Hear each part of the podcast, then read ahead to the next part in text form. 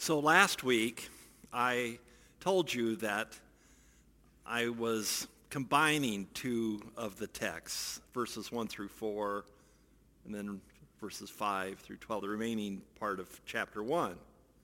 And I told you that I was doing that because if I was going to preach on verses 1 through 4, I would probably preach the shortest sermon I've ever preached. Little did I know that I would end up preaching one of the longest sermons I ever preached.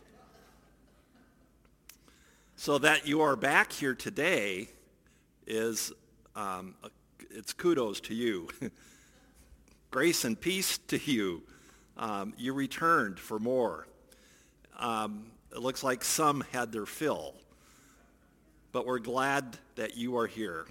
And we are grateful for the opportunity to take a closer look at this beautiful book, this beautiful letter.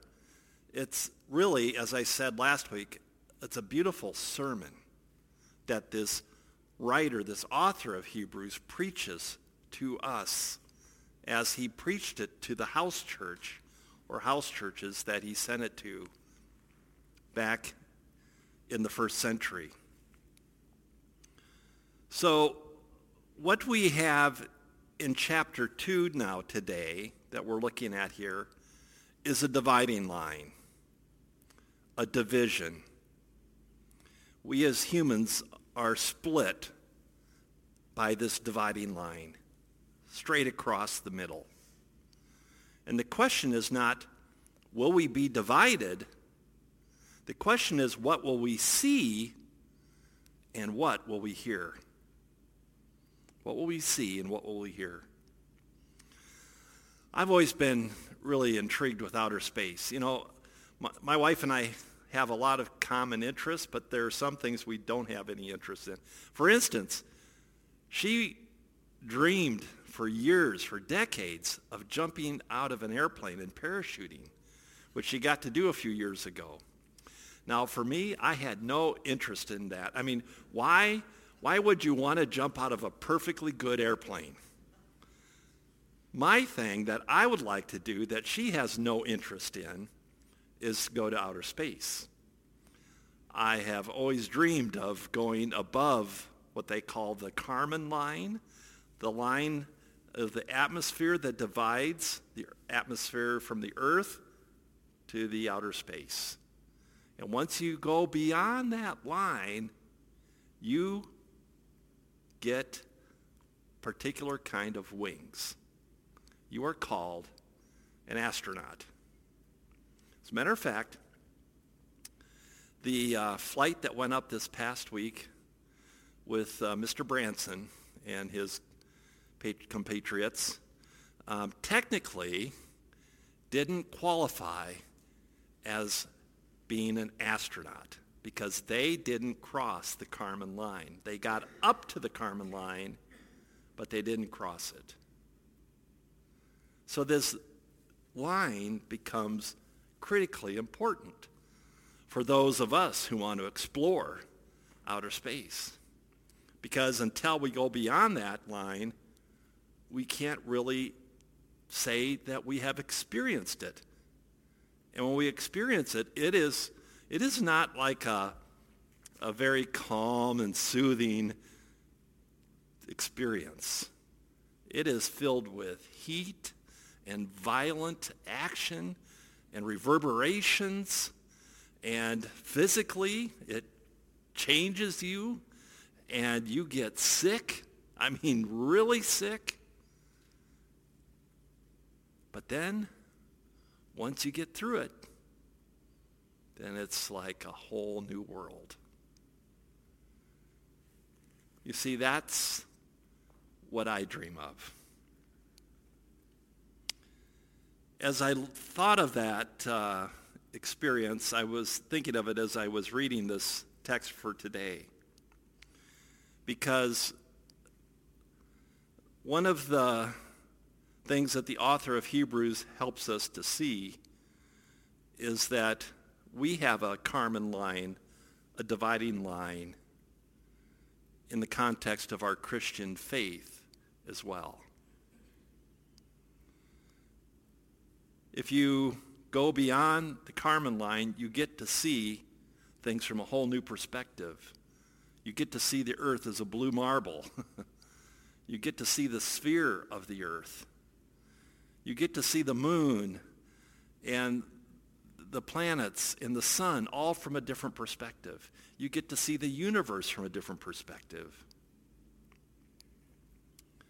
And if you don't go beyond the Kármán line, if you remain underneath that dividing line, all that we can see is that which we can see physically. See, the author of Hebrews is guiding us along this dividing line because in his perspective, heaven sits above that dividing line. Heaven is above it. And earth sits below the line. And when you take a look at what you can see, you can't see above the line. You cannot see heaven. And when you look below the line, what you see is earth and all of its limitations and even its brokenness. And when we look at the Son, Jesus, from this perspective, our author tells us, above the line, the Son is exalted.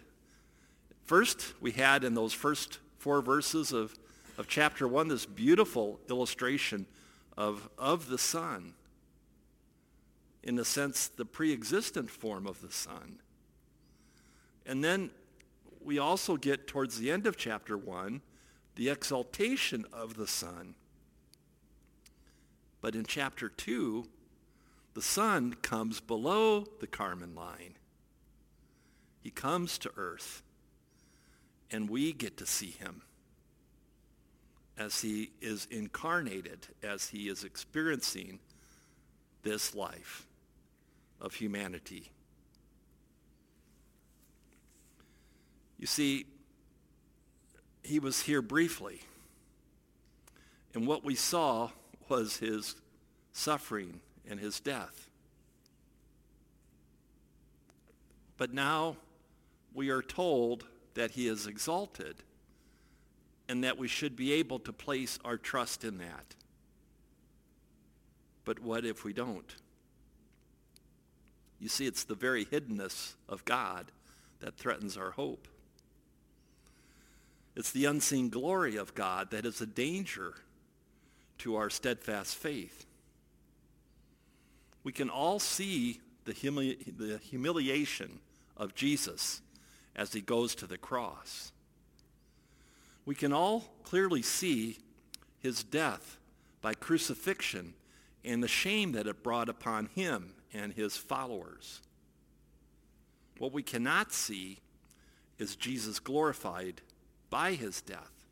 What we cannot see is how Jesus brings us new life through his death. We are blind to these things above above the dividing line. The things of heaven. We cannot see heaven coming down to earth. But that is precisely what God does through his Son in Jesus Christ. We cannot see the Son's enemies being placed as a footstool underneath his feet. His enemies of oppression and hatred and deceit and death.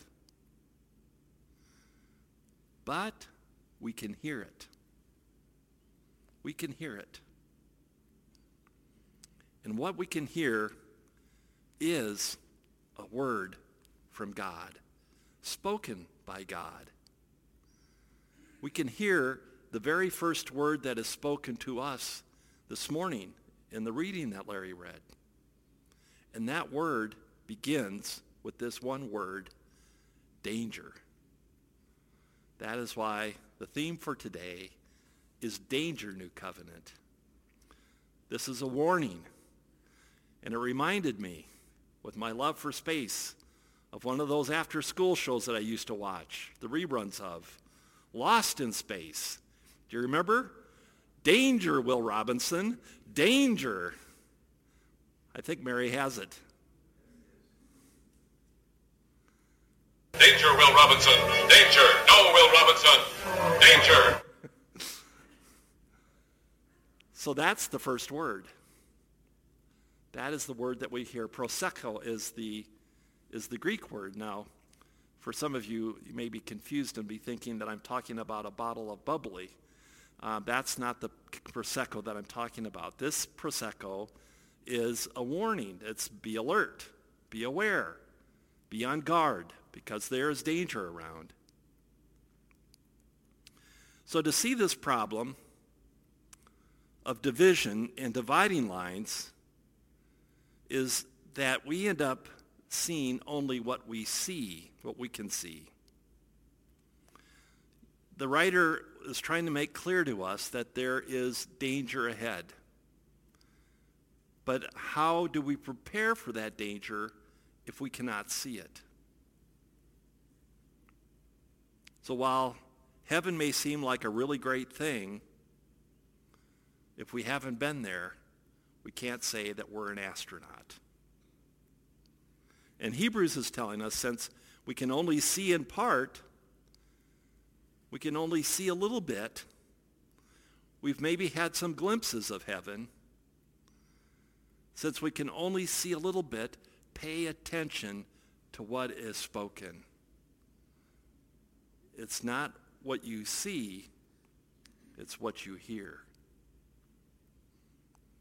And so Hebrews is reminding us to pay attention to what we have heard so that we don't drift away from it. I prided myself on being a sailor when I was growing up. My parents sent us to camp, uh, Christian camp, and one of the things that they taught us to do was to sail. We sailed on little sailboats, uh, little sunfish and sailfish sailboats, and then they took us out and taught us how to team sail a larger boat with a sail and jib. And uh, it was one of my great joys when my parents gave my brothers and me for Christmas a sailboat. It was a little sunfish.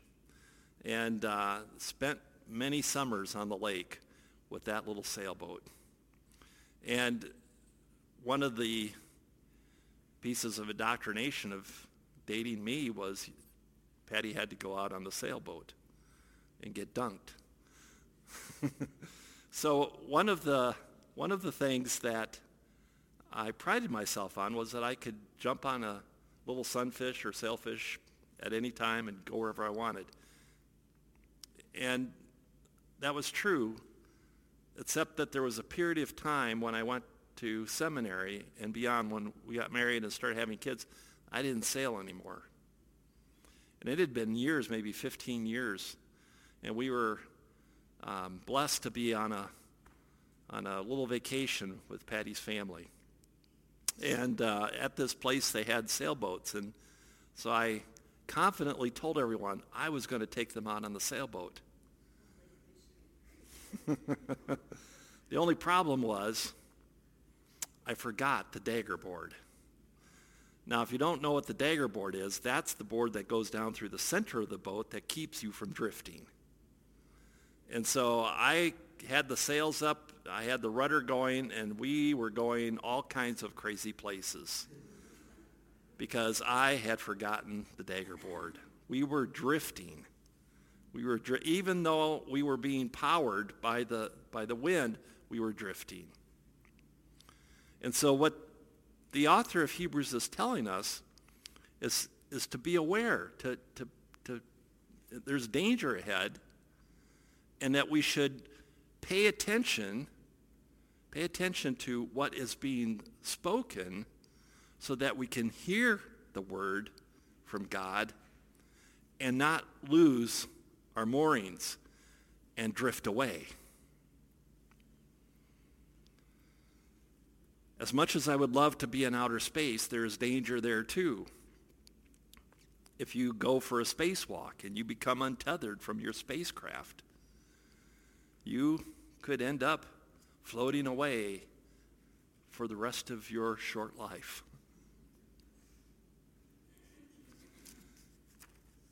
So it's important for us to be anchored, to have that foundation.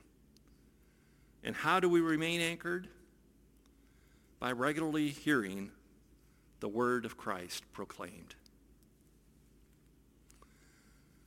Now, this is not an isolated um, issue from the first century.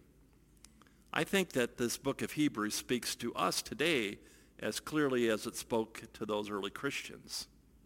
Our contexts are certainly different, but the word remains the same for us. There is danger. We can become unmoored. We can drift. And we can neglect the gift that we have been given. So how do we call congregations to live faithful Christian lives, holding, holding on to their faith? How do we do that? In this early church, the community had grown lax in their commitment to Christ. Many from the community were neglecting the Christian message from worship. And the temptation was there, as it is today, the temptation is to just not address it. Just let it go. But the author of Hebrews cannot do that. He addresses it. If the community is drifting off course, he wants them to be aware of the danger. But what he does is interesting because he doesn't become a judgmental, um, coercive type of preacher that condemns everyone because they have neglected the Word of God. He does something interesting. He uses the plural instead of the singular. He's not saying you, he's saying we. He places himself right in the center of the flock. And he addresses the whole congregation as if he is addressing himself.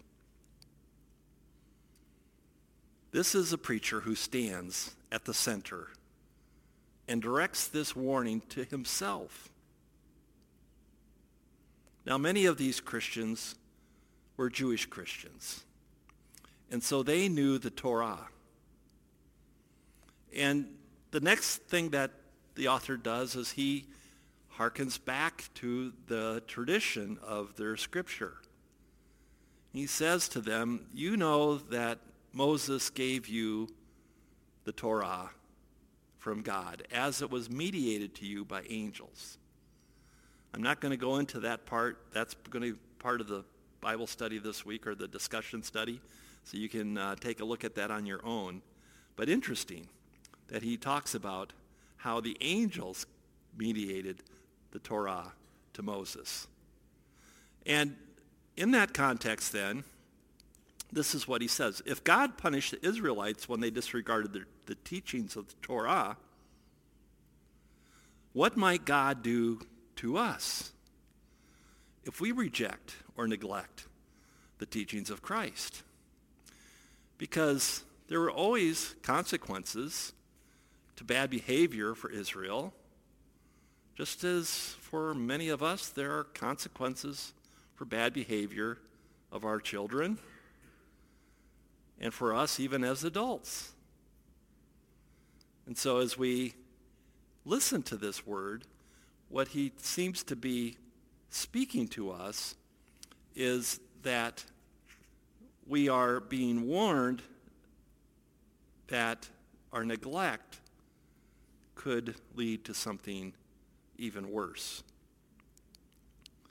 He asks rhetorically, in a sense, would we really want to forego a salvation as great as this one? This heavenly message has been spoken to all people so that we might hear.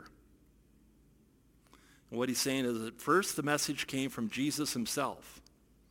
And Jesus didn't just give the message, he lived the message. He proclaimed it, he spoke it, he taught it, he preached it, and then he enacted it by going to the cross and by suffering and dying and on the third day being raised again from the dead. What we see then is that the apostles pick it up from Jesus and those witnesses. Scripture tells us at one point 500 witnesses of Jesus' resurrection.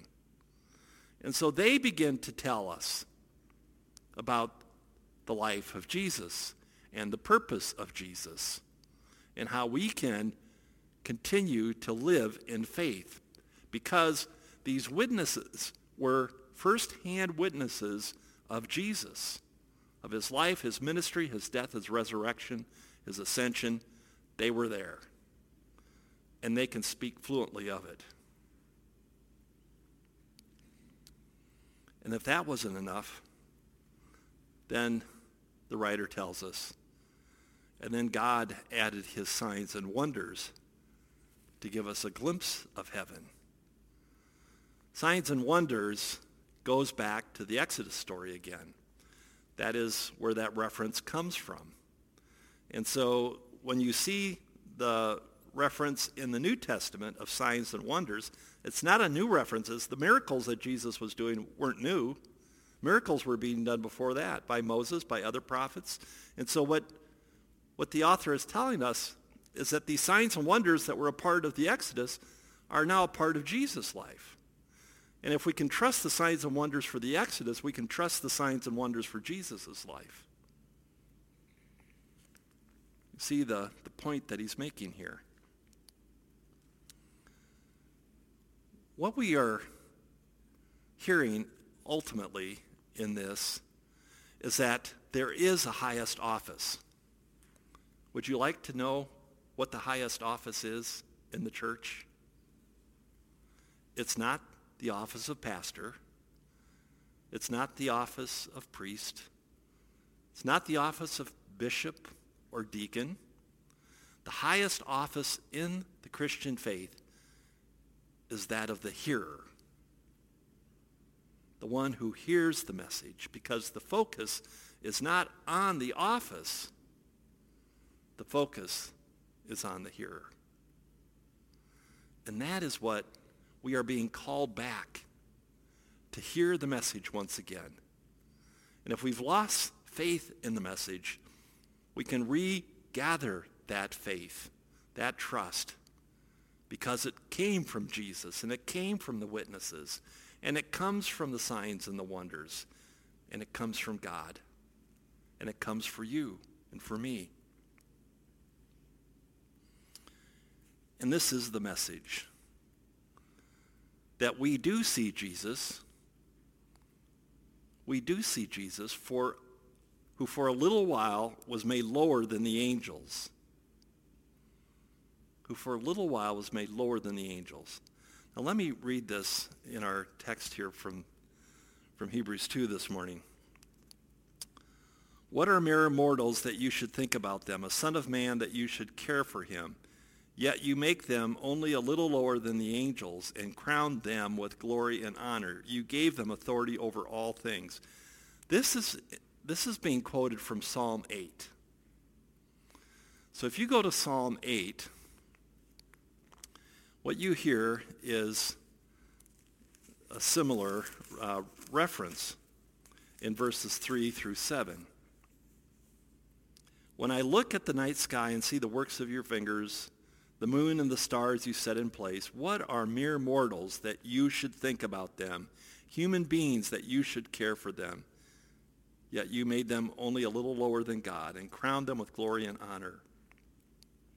You gave them charge of everything you made, putting things, all things under their authority, the flocks and the herds, all the wild animals, the birds of the sky.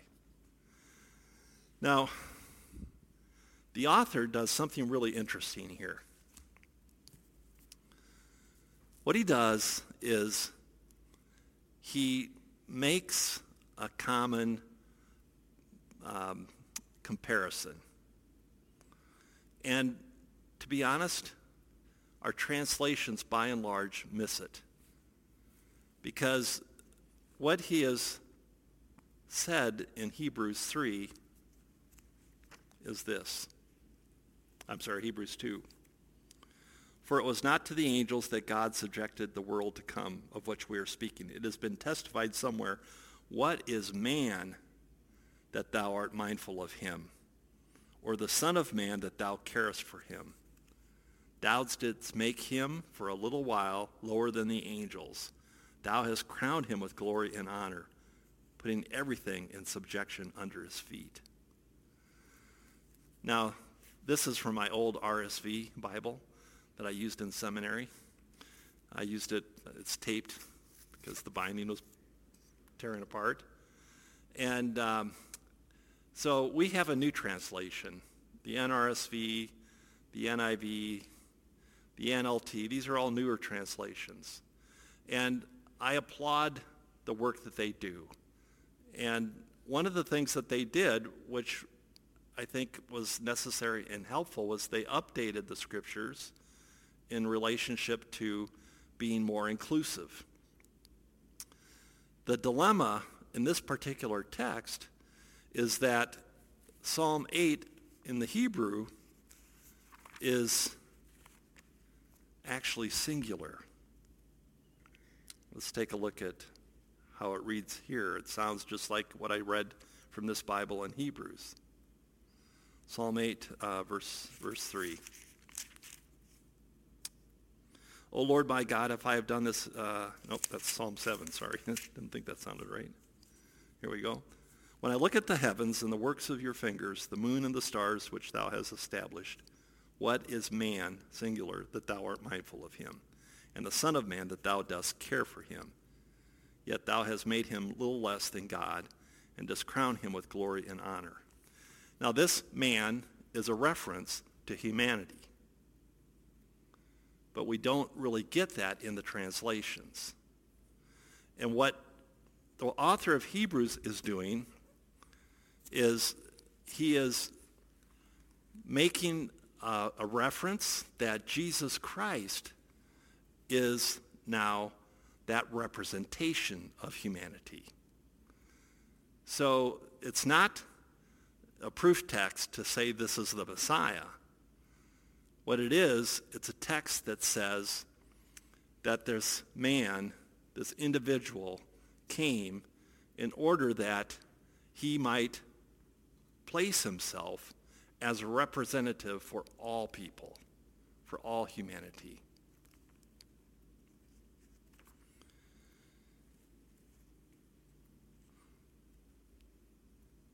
He is interpreting Jesus' role as the representative of humanity that goes to the cross. He is interpreting Jesus' role as the representative of humanity who suffers and dies on the cross for the sins of humanity. He is representing this role of humanity so that as he is resurrected from the dead, he may have a new life. Humanity may have a new life. And so we cannot see this yet because it is of heaven. But what the writer is trying to tell us is that Jesus is the representation of that new creation, that new humanity. And that if we neglect Jesus, if we just say, ah, you know, we didn't see him come back, or we waited a long time, we just got tired, or, you know, business came along and I took that opportunity. You know, there, there are so many different rationales, different reasons that we can use for saying that Jesus just isn't necessary.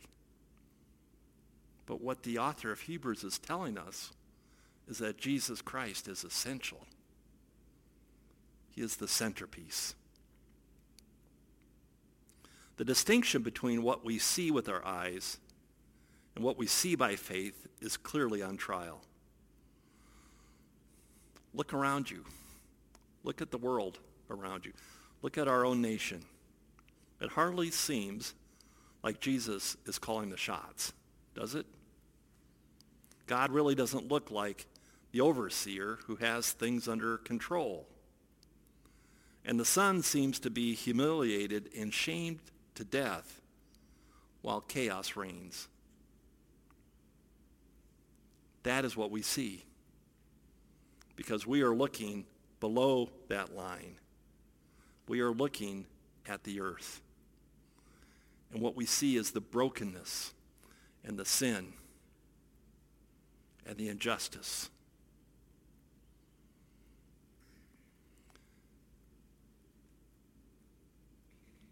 But the writer then says something else that buoys us with hope.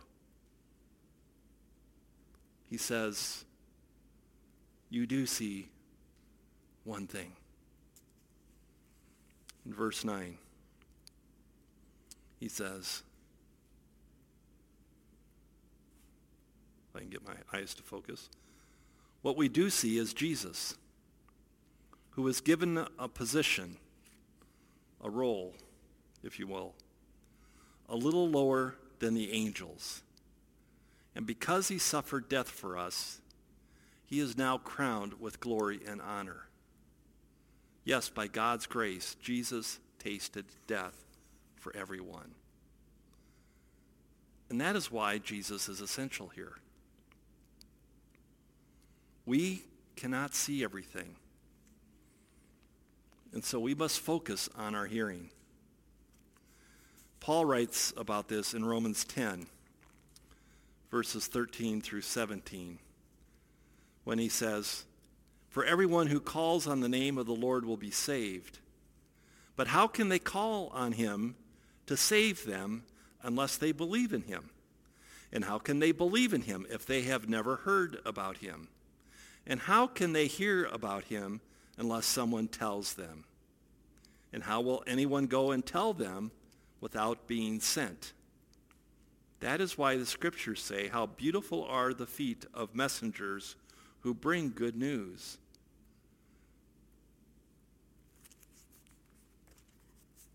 We need to focus on the hearing. We need to listen. Not to all the noise around us.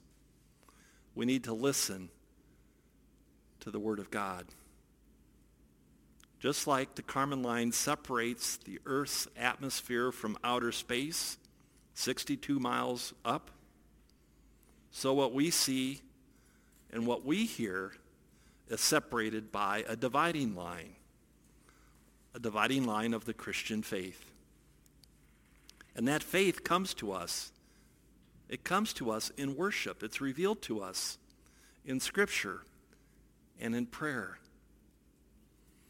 And so we are called, we are forewarned and called to listen, to hear the promise that Jesus Christ came to represent you and me so that we might focus on our hearing. For faith comes by hearing. My question typically would be, are you ready to listen? But that's not the question I want to ask this morning. The question I want to ask is this. Are we, are we ready to listen? Amen.